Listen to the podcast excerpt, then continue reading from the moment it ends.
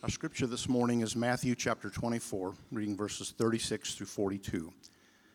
But concerning that day and hour, no one knows, not even the angels of heaven, nor the Son, but the Father only. For as were the days of Noah, so will be the coming of the Son of Man. For as in those days before the flood, they were eating and drinking, marrying and giving in marriage, until the day when Noah entered the ark, and they were unaware until the flood came and swept them all away so will be the coming of the Son of Man. Then two men will be in the field, one will be taken and one left. Two women will be grinding at the mill, one will be taken and one left. Therefore, stay awake, for you do not know on what day your Lord is coming. This is the word of the Lord. Please be seated. Good morning and uh, welcome to the Leawood campus. Uh, I'm Tom Nelson.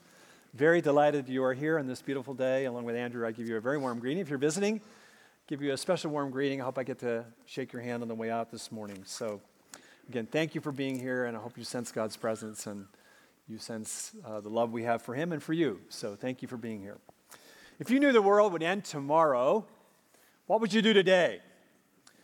End of the world predictions have been with us for a long time throughout human history, from the Mayan calendars to Nostradamus, and some of us remember the Y2K scare.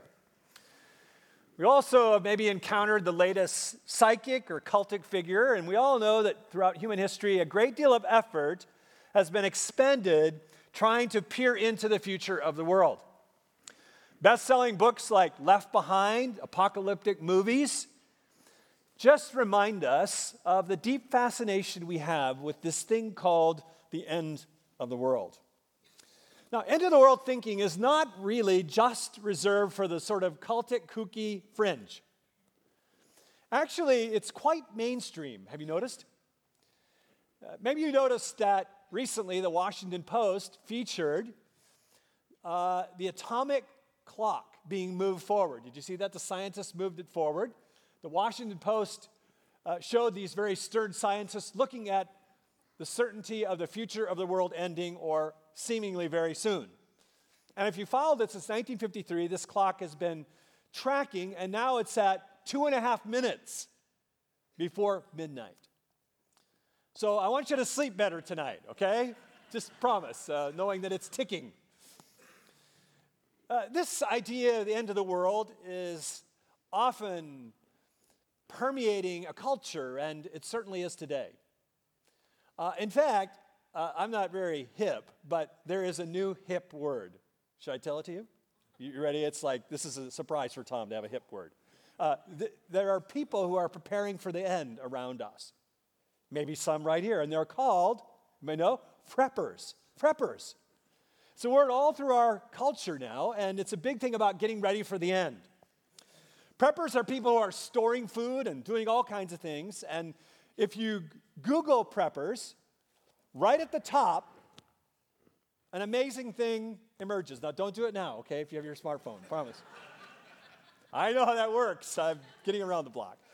But the New Yorker had an article on billionaire preppers. Did you see it? Billionaire preppers. So if you're a billionaire here this morning, I want to see you, for, first of all. No. but the title is Doomsday Prepare or Prep for the Super Rich. And uh, this is no joke, by the way. I mean, this is really serious stuff. The article uh, is entitled this, this Sense of Doomsday, and it's highlighting the wealthy of America across the whole nation, from Silicon Valley to New York, who are really into being preppers. This particular New Yorker article featured uh, Steve Huffman, and that name might ring a bell for you. He's one of the richest of Silicon Valley. Uh, his company Reddit he personally isn't uh, worth $600 million. That's a little bit of change. So, in a little of his pocket change, he bought an old missile silo. This is a true story. And guess where the old missile silo is? North of Wichita, Kansas. So we're all safe. now, when you think about prepping for the end, you'll notice that this is a big deal. This is not some little, you know, cave somewhere this is like super Batman high tech cave. And uh, this missile silo, I've never been in one, but they're pretty big and they have 15 stories. And there have been 15 underground luxury apartments built. Get this, they all sold very quickly for $3 million each, like that. Any buyers here? I just want to know, you know? and in, in Huffman's preppy cave, can I call it that? There are arsenals of weaponry. There's an underground vegetable garden, all kinds of sustainable power. And get this, what they said, and I don't know, this is a contradiction. Even an indoor pool, right? It's like underground indoor. Do you do that? I don't know. Underground indoor? So this is top notch. So, whatever you think of preppers or the prepper movement, you have to give the preppers credit, credit that they are preparing for the end. They're taking it seriously. So I'm going to ask you how about you? Are you taking the end seriously? If you knew the world was ending tomorrow, what would you do today? That's an important question. Whether it's the end of the world or your demise in death, readiness matters. This is what Jesus says to his disciples. Uh, and they ask him the question about the end of the world. This might be the first century prepper movement starting. What did Jesus have in mind when it came to readiness? Right? So Jesus is going to say, Be ready. But does it mean to hunker down in sort of a survivalist mode? Or does it perhaps mean to pursue with reckless abandonment the latest advancement on your bucket list? Or does Jesus have something else in mind? If you brought a Bible with you, I'd like you to turn with me to the first book in the New Testament, the Gospel of Matthew. Church family, we've been walking through this wonderful book, and we want to set the context of where we are in the journey. It's now, as we've said, the very last week of Jesus' earthly life. And chapter 24 opens with Jesus' disciples asking him about the world's ending. Now, what is stunning for us is that Jesus' extended response to their question about the end fills, get this, two entire chapters of the 28 of Matthew. Now, this has to make us stop and say, why does the gospel writer Matthew give so much attention in this book to this question? Perhaps Matthew thinks this is really important. So, because of the proportion of it and the emphasis, we must raise the level of its interest and importance to us. Now, that Jesus' disciples would have this deep and abiding and curious interest in the world's ending should not surprise us. If we go back into the first century, we understand that the Jesus disciples, they were steeped in Old Testament text and prophecies. The Hebrew prophets understood that human history was moving to a ultimate crescendo, a day when the world would end, the curtain of history would be drawn. And this grand crescendo was a time of judgment and God sending, setting the world right. And the heart of it was that God would send his Messiah to make the world right.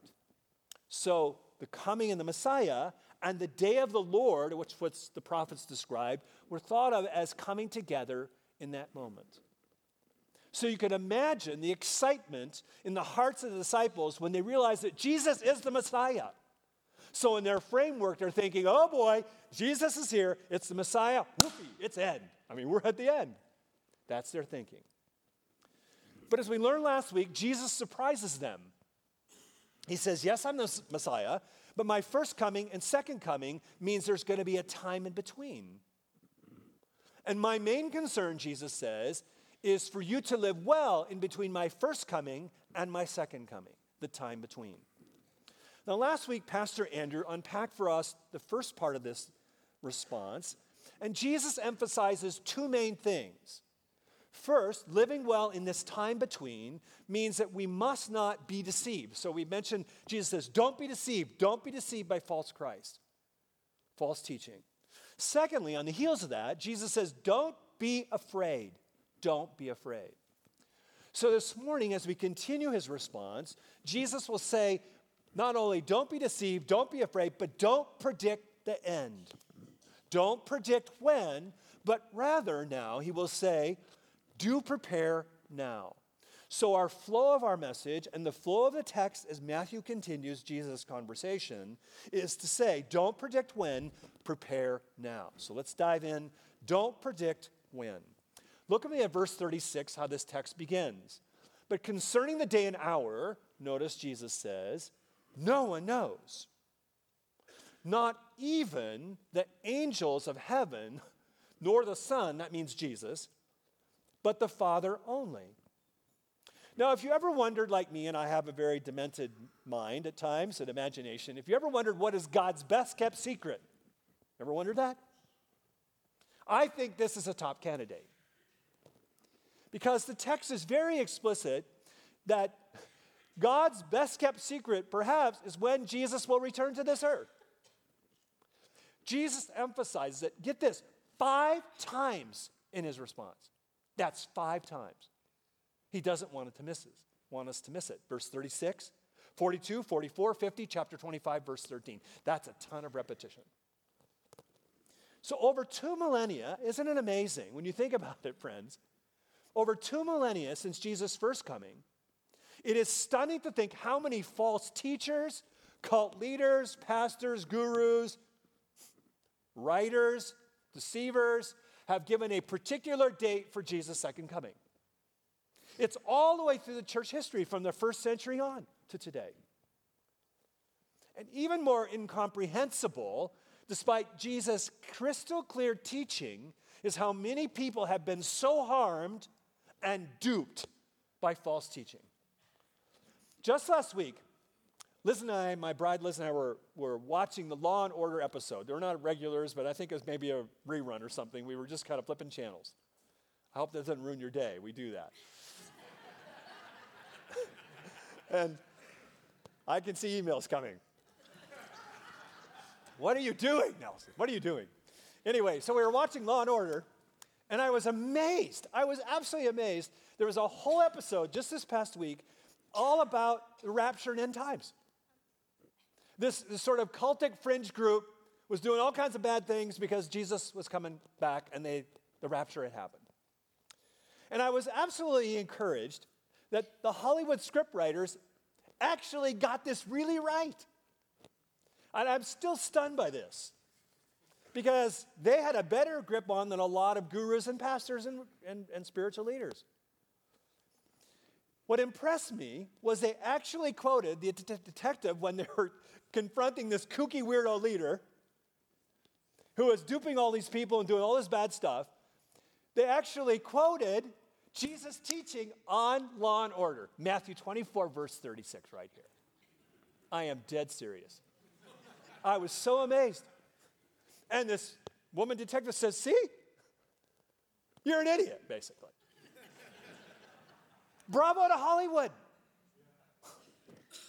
Jesus could not be more clear here. If he wrote it in permanent ink on the sky, Jesus, who refers to himself as the Son, though, says something really stunning. You still with me? He says, even he doesn't know when. Wow. This is a troubling question, is it not? Jesus' words are crystal clear. But they raise an intense question How can it be that Jesus doesn't know this?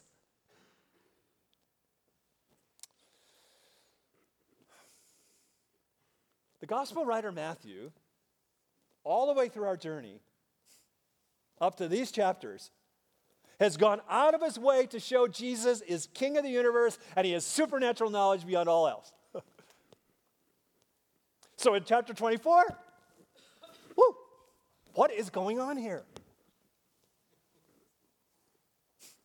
And if you're not yet a Christian, texts like this can raise doubts more. You may be very troubled by what seems to be another example of Christians speaking out of both sides of their mouths. See, Christians claim that Jesus is God Himself. And with such a bold claim of truth comes the requirement of deity. That is, all knowledge, or in theological terms, omniscience. You can impress your friends with that big word. So, what is going on here?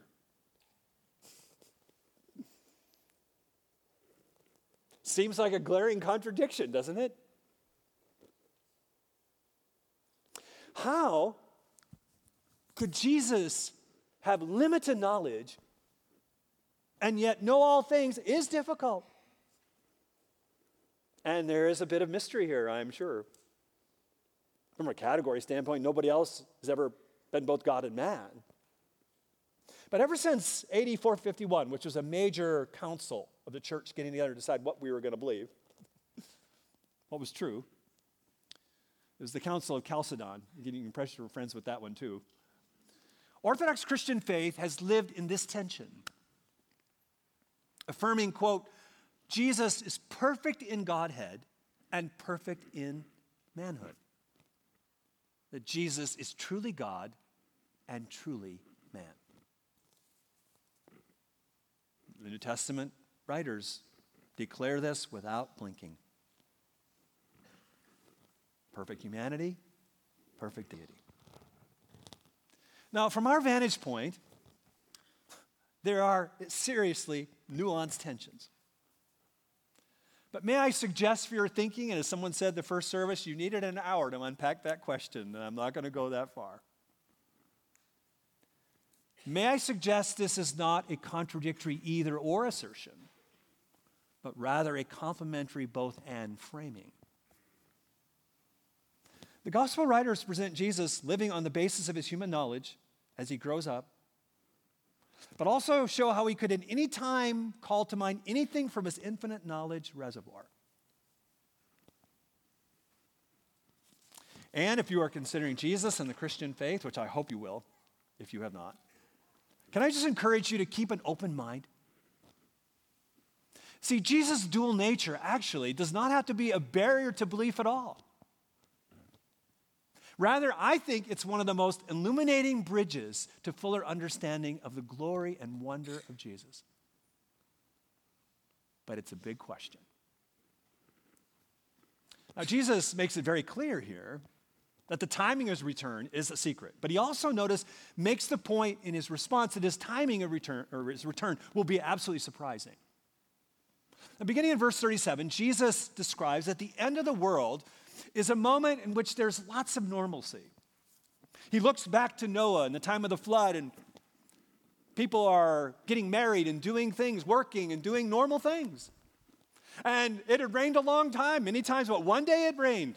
Ordinary day, and it just kept raining and raining and raining. That's the idea. It was very ordinary. And the flood took everyone, or at least almost everyone, by surprise. And Jesus says that's what the end is going to be like. To add to this, notice Jesus urges his disciples to watchfulness, and he paints this vivid literary picture of a thief burglarizing a house in the middle of the night. Verses 43 through 44, look with me there. It says, Therefore, stay awake, for you do not know what your day or day your Lord is coming, but know this that if the master of the house had known in what part of the night the thief was coming, he would have stayed awake and would not have let his house be broken into. Therefore, notice, you also must be ready for the Son of Man, that's Jesus, is coming at an hour you do not expect. Wow. If there is any description of what Jesus is describing for all you Downton Abbey fans of past and maybe present, you still watch it, this is Mr. Carson. This is it. This is a picture of first century Mr. I mean, he would never, his devotion to the family, his planning of detail is unwavering. If Mr. Carson had any idea that a thief would break into Downton Abbey, he would stay up all night and intercept him. That's the picture. Notice in Jesus' illustration, he wraps two commands around it. In verse 42, he says, Stay awake, stay awake. And then he wraps it in verse 44 Be ready, be ready. So the timing of Jesus' return is not only a best kept secret, it is going to be a big surprise. See, not only don't we know when Jesus will return, it will be a time in many ways we won't expect him to return. And this is important to grasp. From Genesis to Revelation, the entire Bible, the theme of human history, guided by God's hand, has a crescendo that ends. And that crescendo is painted with the brilliant painting of normalcy and abnormalcy together on the canvas of time. The timing of Jesus' second coming is surprising. But what is not surprising is how we should live in the meantime. And this is where Jesus focuses. He says to his disciples, Stop trying to predict when. Put away your charts. Focus on preparing now. That's where he goes. And in chapter 24, verse 45, all the way through chapter 25, verse 13, which is really one unit, Jesus strikes two chords of wisdom of how to live in the time between. The first one is this work like there's no tomorrow. Notice in verses 45 to 47, Jesus highlights fruitfulness in the workplace. He says, Who then is the faithful and wise servant whom his master has set over his household to give them their food at the proper time? Blessed is that servant whom his master will find so doing when he comes. Truly I say to you, he will set him over all his possessions. Jesus paints readiness for the end, this picture, not in terms of hunkering down in a survivalist mode, but in everyday, ordinary, vocational faithfulness. For Jesus, a ready life for the end is a surprisingly ordinary life every day. Eugene Peterson brilliantly paraphrases this text. And I'm going to read this text because I think he hits it out of the park. Eugene Peterson paraphrases these two verses Who here qualifies for the job of overseeing the kitchen? A person the master can depend on to feed the workers on time each day. Now, notice what he says someone the master can drop in unannounced and always find him doing his job. Yeah, that's exactly what Jesus is saying. So, if you knew the world was going to end tomorrow, what would you do today? Jesus' first response is basically to say, Get to work, be faithful in your vocational calling. Whether you are paid for your work or not, your work matters. Writing to the Thessalonian Christians later, the Apostle Paul will affirm their heightened expectancy of Jesus' return, but he will completely jump on them for their irresponsible behavior, their lack of faithfulness. And Paul writes to the Thessalonians, and he says to them in chapter 4, and he echoes Jesus' teaching here. He says, But we urge you to do this more and more, and to aspire to live what a quiet life, to mind your own business. to work with your own hands as we instructed you. Being ready for the end whenever it comes is not a flashy deal. It's about faithful fruitfulness in our vocations, in life, in our work, in our families. Martin Luther, uh, the great Protestant reformer, was asked what he would do if the world, he knew the world was going to end tomorrow. Don't you love his response? He says, If I knew that tomorrow was the end of the world, I would plant a tree. Or we may say, If I knew the world was going to end tomorrow, I might study harder for my test. I might start a new business. I might plan a new product. I might establish a new institution.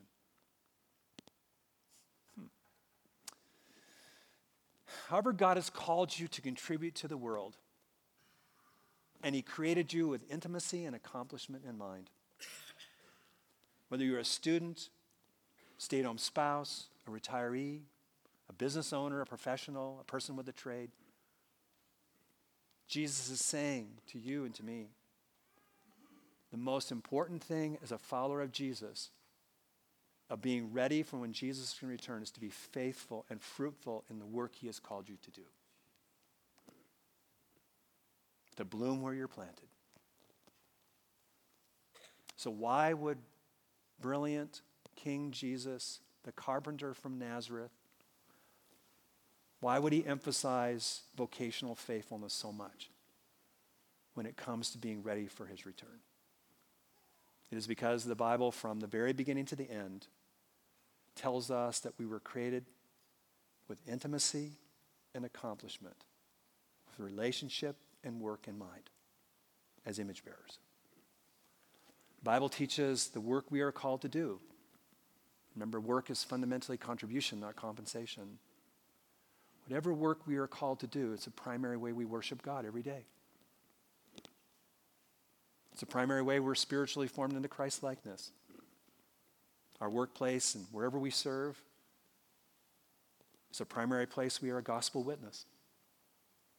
And it's a primary place we love our neighbors, both local and global. You and I were created with work in mind. We are redeemed with work in mind. And one day in the new heavens where we will work, yet without thorns and thistles. Hey, yeah.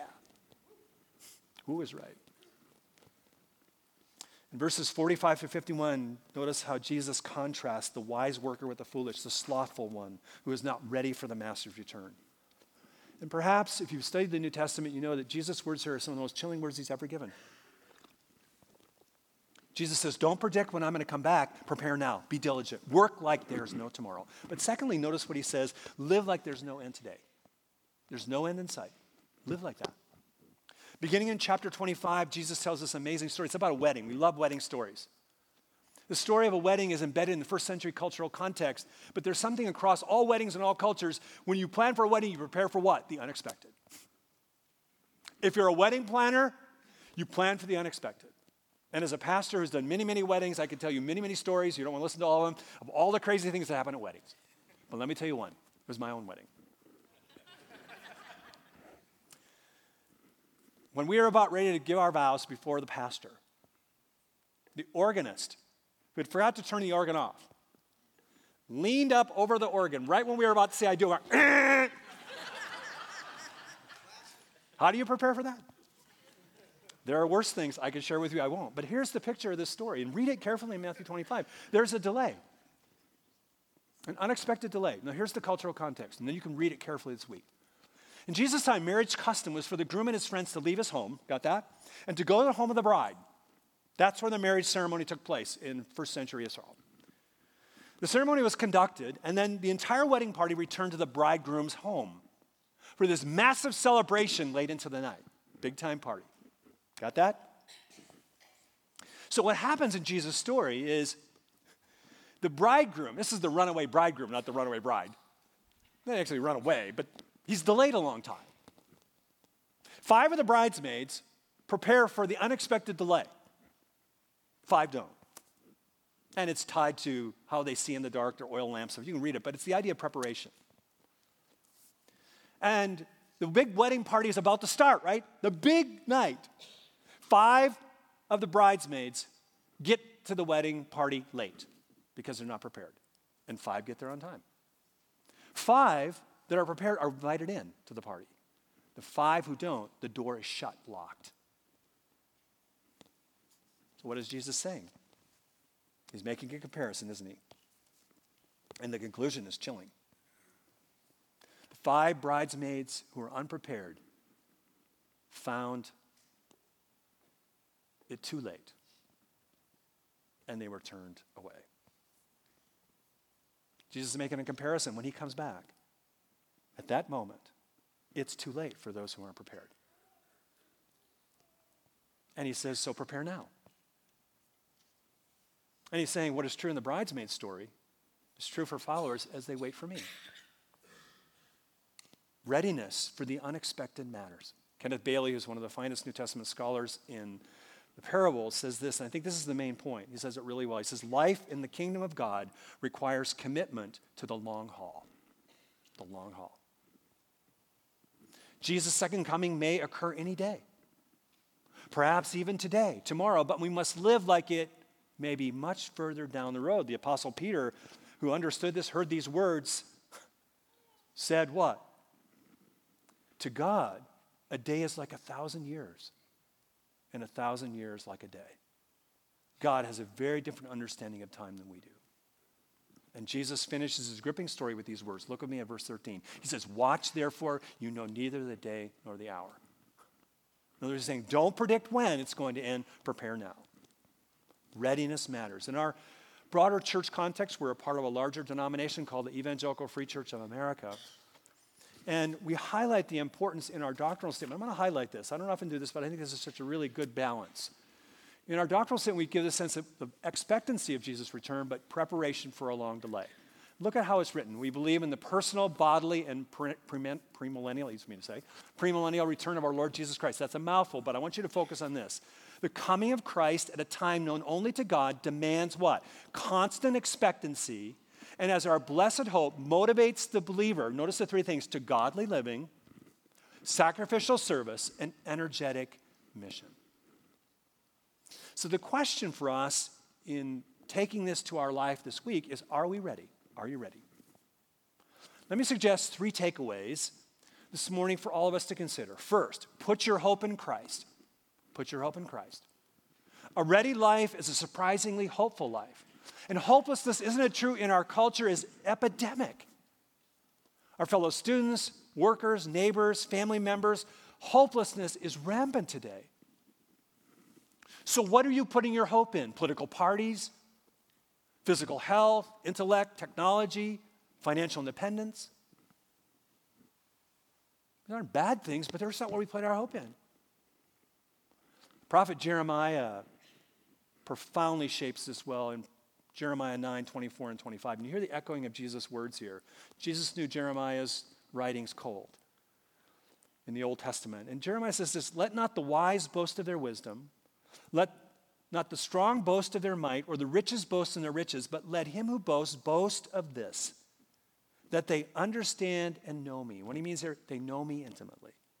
That I am the Lord who practices steadfast love, justice, and righteousness on the earth, for I delight in these things. How are you doing in the hope department these days? Have you embraced the good news of the gospel? Do you know Christ as your personal Savior? Have you experienced the forgiveness that He offers, the new life He offers, and the hope He gives? See, two things are very uncertain in life, aren't they? That is when the end will come and when your end and my end will come. So Jesus is saying, don't wait for one day. It may be too late. We often say procrastination is a problem, but it can be more than a problem, it can be deadly. So, are you sharing the hopeful news of the gospel? Those of you who are followers of Jesus here this morning, are you sharing that with others at school, at work, with fellow students, colleagues at work? Jesus offers true hope. He is the only one that offers true hope in the world. And so let me ask you humbly and passionately if you are not sharing Christ with others, what are you waiting for? Jesus has a sense of urgency because of what's at stake. So, are you ready? Jesus says, Put your hope in me, in Christ. Secondly, he says, Cultivate an attentive life. You will notice in the text the language of alertness, alertness. And a ready life is a surprisingly attentive life. Jesus highlights the importance of being alert all the time. Don't go to sleep, he says. Stay attentive, stay on point, cultivate an attentive life. And one of the most important ways that we cultivate an attentive life is to pursue the spiritual disciplines that Jesus modeled and invites us to embrace. Spiritual disciplines such as studying the scriptures, prayer, fasting, solitude, and service are not meritorious to God, but they foster intimacy with Jesus and they give us heightened alertness to what God is doing in our lives and those around us and in the world. Simone Weil, the wonderful French writer, said it so brilliantly. She says, Love is focused attention. Love is focused attention. And Jesus is saying the greatest sin, perhaps, the greatest peril to your life and mine is the sin of inattentiveness. And while attentiveness is a very personal reality, it is not a solitary journey. The New Testament writer of Hebrews connects the importance of local church fellowship with the alertness to Jesus' second coming. And let me read Hebrews 10 23 and 20, through 25 and listen carefully the Hebrew writer says, Let us hold fast the confession of our hope without wavering. For he who promises faithful, and let us consider how to stir up one another to love and good works, not neglecting to meet together as is the habit of some. Now listen to what he says, but encouraging one another more and more, and all the more as you see the day drawing near. That's the big day. One of the most compelling reasons to find and be a part of a vital local church, and if you're not a part of one, I encourage you to consider us, is the attentiveness it cultivates in your life, your friendships, your marriage, and to others, as well as to what Christ and the Holy Spirit's doing in the world. Attentiveness is a collective discipline, waiting for the one we are attending on to return. Jesus says, Put your hope in me. Cultivate an attentive life. And third, I love this part, and we're going to unpack more next week, Lord willing, should he tarry, is glory in the ordinary life. A ready life is a surprisingly ordinary life. Do you see it? One of my favorite writers, uh, she's now with the Lord, is Ann Kiemel. And she said it so brilliantly many years ago. She says, Life is filled with ordinary days. And what you do on your ordinary days is what makes your life extraordinary. That's exactly what Jesus is saying. When you are a follower of Jesus, there is nothing ordinary about your life or what you are called to do tomorrow, whether you're paid for it or not. Whether you are helping some little kid change a diaper or, you know, unpacking your minivan or cleaning your minivan of Cheerios everywhere, or you are firing someone or hiring someone or being a student or studying for a test, nothing is ordinary if it is done unto God as a follower of Jesus. It is extraordinary. And that is what readiness is about. Christian faith declares the importance of the little things, faithfulness in the little things. And it's in the little things of your life where you bring light and hope to a broken and dark world. Glory in the ordinary. Faithfulness is in the little things, and it's a big thing to God. There are no little things in your life this week, no little people, just glory in the ordinary. So if you knew the world would end tomorrow, what would you do today? Jesus says, Don't predict, but do prepare. And Jesus says, Put your hope in me, in Christ. Cultivate an attentive life and glory in the ordinary. Let's pray. Lord, we wrestle with our lack of understanding. Some of us have been abused by false teachers. Some of us have great cynicism about, quote, the end days. But Lord, nourish in all of our hearts, wherever we are, a sense of hopeful expectancy, but also a sense that perhaps it's a long haul before you return. Lord, teach us. Raise in our hearts the expectancy of our coming King as we sing to you. In Jesus' name.